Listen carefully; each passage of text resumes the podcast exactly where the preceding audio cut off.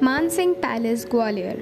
The palace was commissioned by Tomar ruler Raja Mansingh between 1486 and 1516 and finds itself inside the complex of Gwalior Fort. A splendid Hindu architecture, the palace has two open courtyards bordered by apartments and two floors.